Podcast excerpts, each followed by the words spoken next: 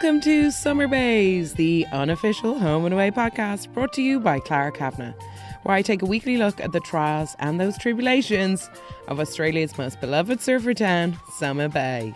Each week, I do a deep dive into the week's events and discuss dilemmas our characters find themselves in, like if you're gaslighting all your friends, do you actually end up just gaslighting yourself? Or when is the appropriate time to lob the gob? Get ready to feel closer each day to home and away.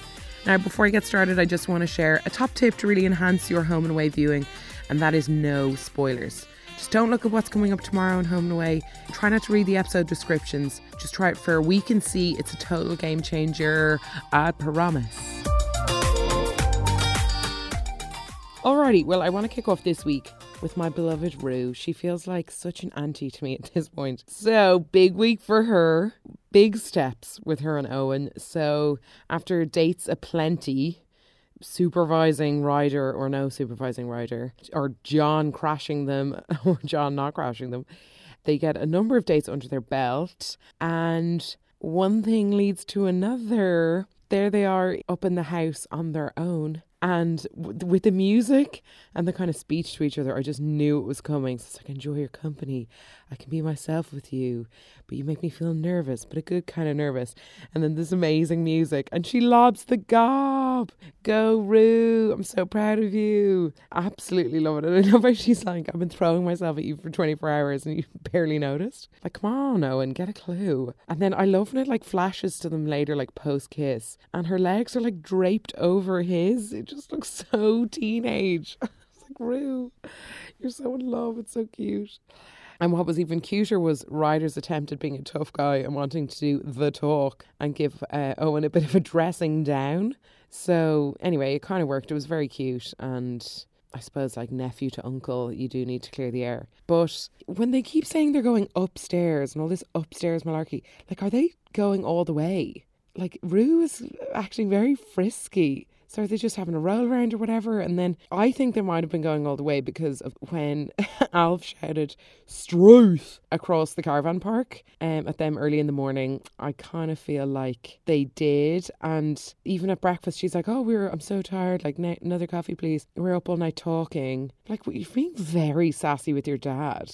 Go on, Roo, live your life. And um, so I can understand then why, you know, Alf wants to get to know the man that is now seeing her daughter. And rocky start, I must say. We he doesn't like fishing, he doesn't like crosswords, and he doesn't like boats. And he's like, oh, a seasick surfer, fancy that. It's like, is that possible? Anyway, that kind of little back and forth just really reminded me of the Evan days. So I hope I just kind of feel like Alpha's throwing you loads of bones, Owen, and you just were like, no, hate oh, I feel sorry for the fishes, like making him feel bad for fishing. Oh, crosswords, I'm terrible at them. But anyway, once got him talking about his kids, that was a bit better. So it ended up going great. So then they're going from like strength to strength, being like, oh, like this is fate and this is how it feels so right with you. I've known you for so long. So then when he's weird the next day, it's like, oh my God, just when I thought things were working out, no. Slamming the door in Roo's face and this whole back and forth of what does he mean. And I just love how this is continuing on with all these people and they're so, like, they're in their mature years, but they're acting like such teenagers. And so obviously Roo's doubting herself, which sends Ryder down with his big guns to go down to threaten Owen a bit.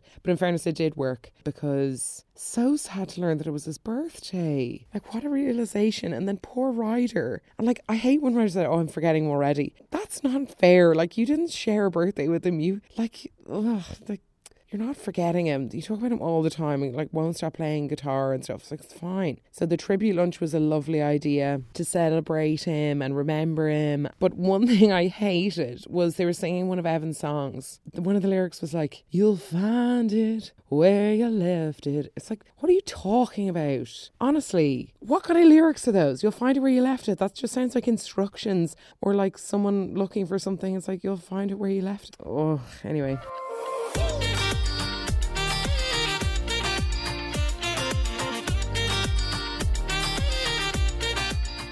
So Mac had a bit of a tumultuous week with the Paratas. So Tane's getting all annoyed at her for living with with them. Um, he can't be around her. They keep having all these weird moments. Her seeing him play the guitar, him saying like you're everywhere, you're making it so much harder. So obviously she's gonna move out. And I just love when she moves out and then and then Tane gets really happy and it's like cooking all these pancakes and being like, Yes, she's gone.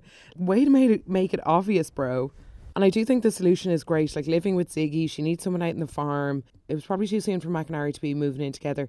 And plus, like, you, like Ari, I don't think really gets it. Like Ari's gone to the extreme, being like, I should have fought harder. All disappointed, saying like, Oh, we keep driving those women away, and it's like you haven't driven anyone away. It's very strange. But like, why would Mac, a business owner, independent woman, want to live with three boys? Like, it's not like he's given her this come live with me in this apartment on her own and we can have a fresh start. It's will you come to live in this frat house, please? I don't understand if Ari gets what he's selling. So no, it's great for Mac and Ziggy. I love how Ziggy didn't break when Mac was kind of quizzing her about what really went on with Dean, but more on Dean later. But I do love their exchange of house rules and the driving of the Porsche. That's so funny. I wonder how well they will get on going forward, but sure luck, we'll see. But anyway, it doesn't take Ari long to figure out via Tane that the reason why Mac moved out. This then creates this massive rift between Ari and Mac, and I just don't really know where it came. It was kind of like a fight about nothing. I know she like basically ran out of the Parata household, but it kind of just turned into something that it wasn't. I just personally don't care enough about this couple. I find them really cheesy. I find their banter together is just very cringy, and why do they keep going on about this Tane connection because nothing's happening, it seems. Because Tane seems to be dealing with his love for Mac pretty well because he confesses to Ari and then they almost get in a fight over it. And then him saying, like, I wanted her to move out, but don't throw away the best things that's ever happened to you. And then saying, if you want her, go get her. So that storyline seems to have been dealt with. I don't know why we keep getting all these like mystic moments between and like long eye contact between Mac and, and Tane. Did you find it a little bit ironic that while pleading with Mac to get her to stay in the house. We have Bella not being allowed move in. just Ari moved in Mac without asking any of the brothers, just like bulldozed her in, and that didn't exactly make her feel too welcome, especially with the whole Tane situation. But I can understand why Ari wants to protect the truce that's there because if the Paratas upset Colby anymore and he eventually does realise that she's moved out, no good will come of it. And Bella does have to go. Of course, Bella overhears it, and Ari obviously apologizes, but did think it was. It just did not feel right. And you can't have like five people living in that little house. Um, it's just too much. A Poor poor Tane would be overloaded with couples. Anyway, it just was. I I feel like this moment had to come along, this whole honesty chat, to force them to get a bit serious or something. So him going away, she has time to think, and Ari is saying to Mac, like, you're either in it or you're not. So, I don't know. Like all these BLT moments where he's bringing her sandwiches and wanting her to talk about things. Like he seems okay. So anyway, it's just so I don't know. I just feel like Ari can be a bit bullheaded at times or something. I can see why he wants to know where he stands, but at the same time, take your time. I kind of feel like okay, Grant, Ari, you're you want to be all in and you want to have a serious girlfriend and everything, but you also have to let things move at their own pace you kind of thought you'd moved her in, but you're kind of not really taking Mac as a whole person. Like she owns a Porsche and has like all these belongings. She hardly is going to just move into your frat house just because you guys are living together. I don't know. It just doesn't really. I don't think he sees reality for what it actually is. Just a bit of a dramatic reaction. But anyway, hopefully they'll be all right. I, I know you thought your relationship was going in one way, but you're being a bit dramatic. Speaking of dramatic males, we have Justin. No, he's not that dramatic this well this week anyway. So I totally forgot about the AVO. So that's still standing, kind of lingering in the background. And Justin and Leah are awaiting the good news. I'm holding my breath on this one. All week, I was like, why isn't Tori confessing that like the surgery did not go well? But anyway, as logistics have it, Justin and Jasmine end up spending a little afternoon together. He tells her he regrets his behaviour, and she's like, don't worry, let's just move forward. You're just protecting your family and that's great. But then when Jasmine has to mind Grace and then the crying starts and Justin's completely forgotten about the AVO, I thought Leah's reaction, she kind of freaked out. She didn't really listen to Jasmine. She was like, get out of here and treat her like a total criminal. Like, I didn't let her hear her point of view. I thought that was just a bit of an overreaction. And I, I know she just went to protective mode, but Jasmine was just doing them a favour. But when Leah goes, you're just lucky that it was me and not Tori, it just makes me wonder what Tori's reaction would have been. I feel like Tori would have listened to Jasmine more than Leah did. Anyway, I wonder if that'll get lifted soon.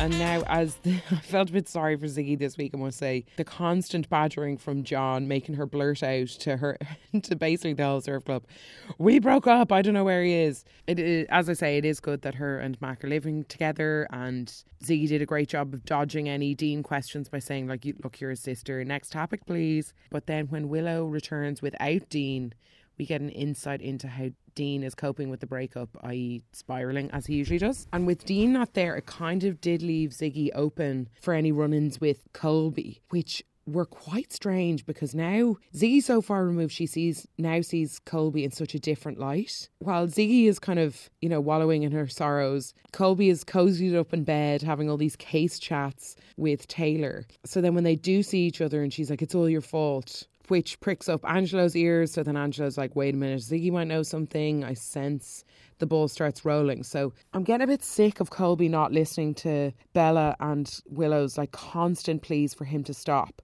Like it's just, it's getting, I know he thinks he's doing damage control, but he actually doesn't care about anyone. He doesn't care that Dean is gone. He doesn't care that they've broken up. He's just so hyper focused on this and meanwhile kind of falling in love with Taylor. So it's, I don't know, he really lost it this week, Colby, I must say. And it's like he's still lying about seeing Taylor. And then when he goes up to interrogate Ziggy at the farm, that was a masterclass in gaslighting.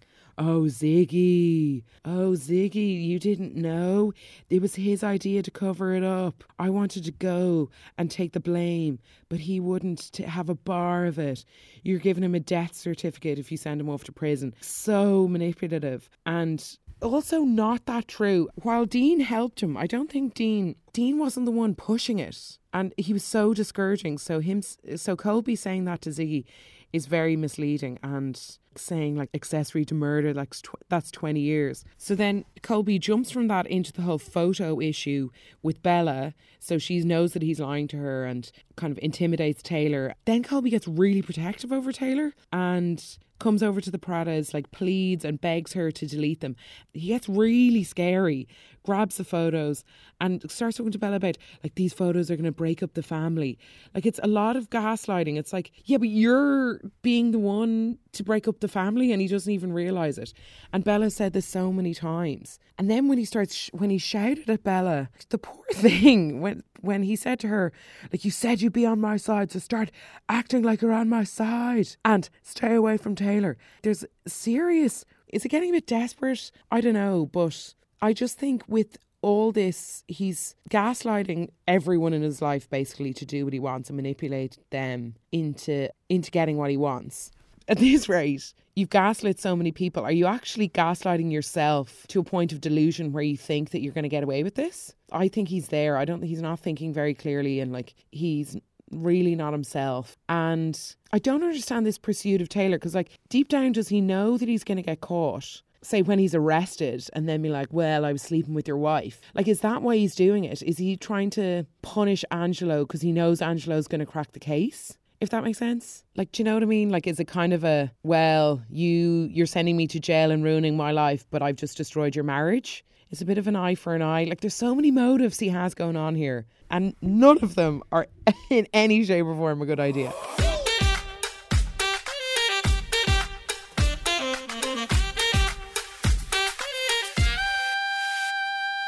Alrighty, well, that about wraps it up for me this week, and what a week it was. If you like what you hear, I'd love if you could subscribe, rate, and or review if you have some time, but no pressure. If you want to get in touch, you can just email summerbayspodcast at gmail.com and we can have some fan chats over there. And don't forget about the no spoilers. Try just for one week and see. See if you like it. See if it adds to your experience. So tempting, but it's worth it. Honestly, it is. Good day, and I'll talk to you next week.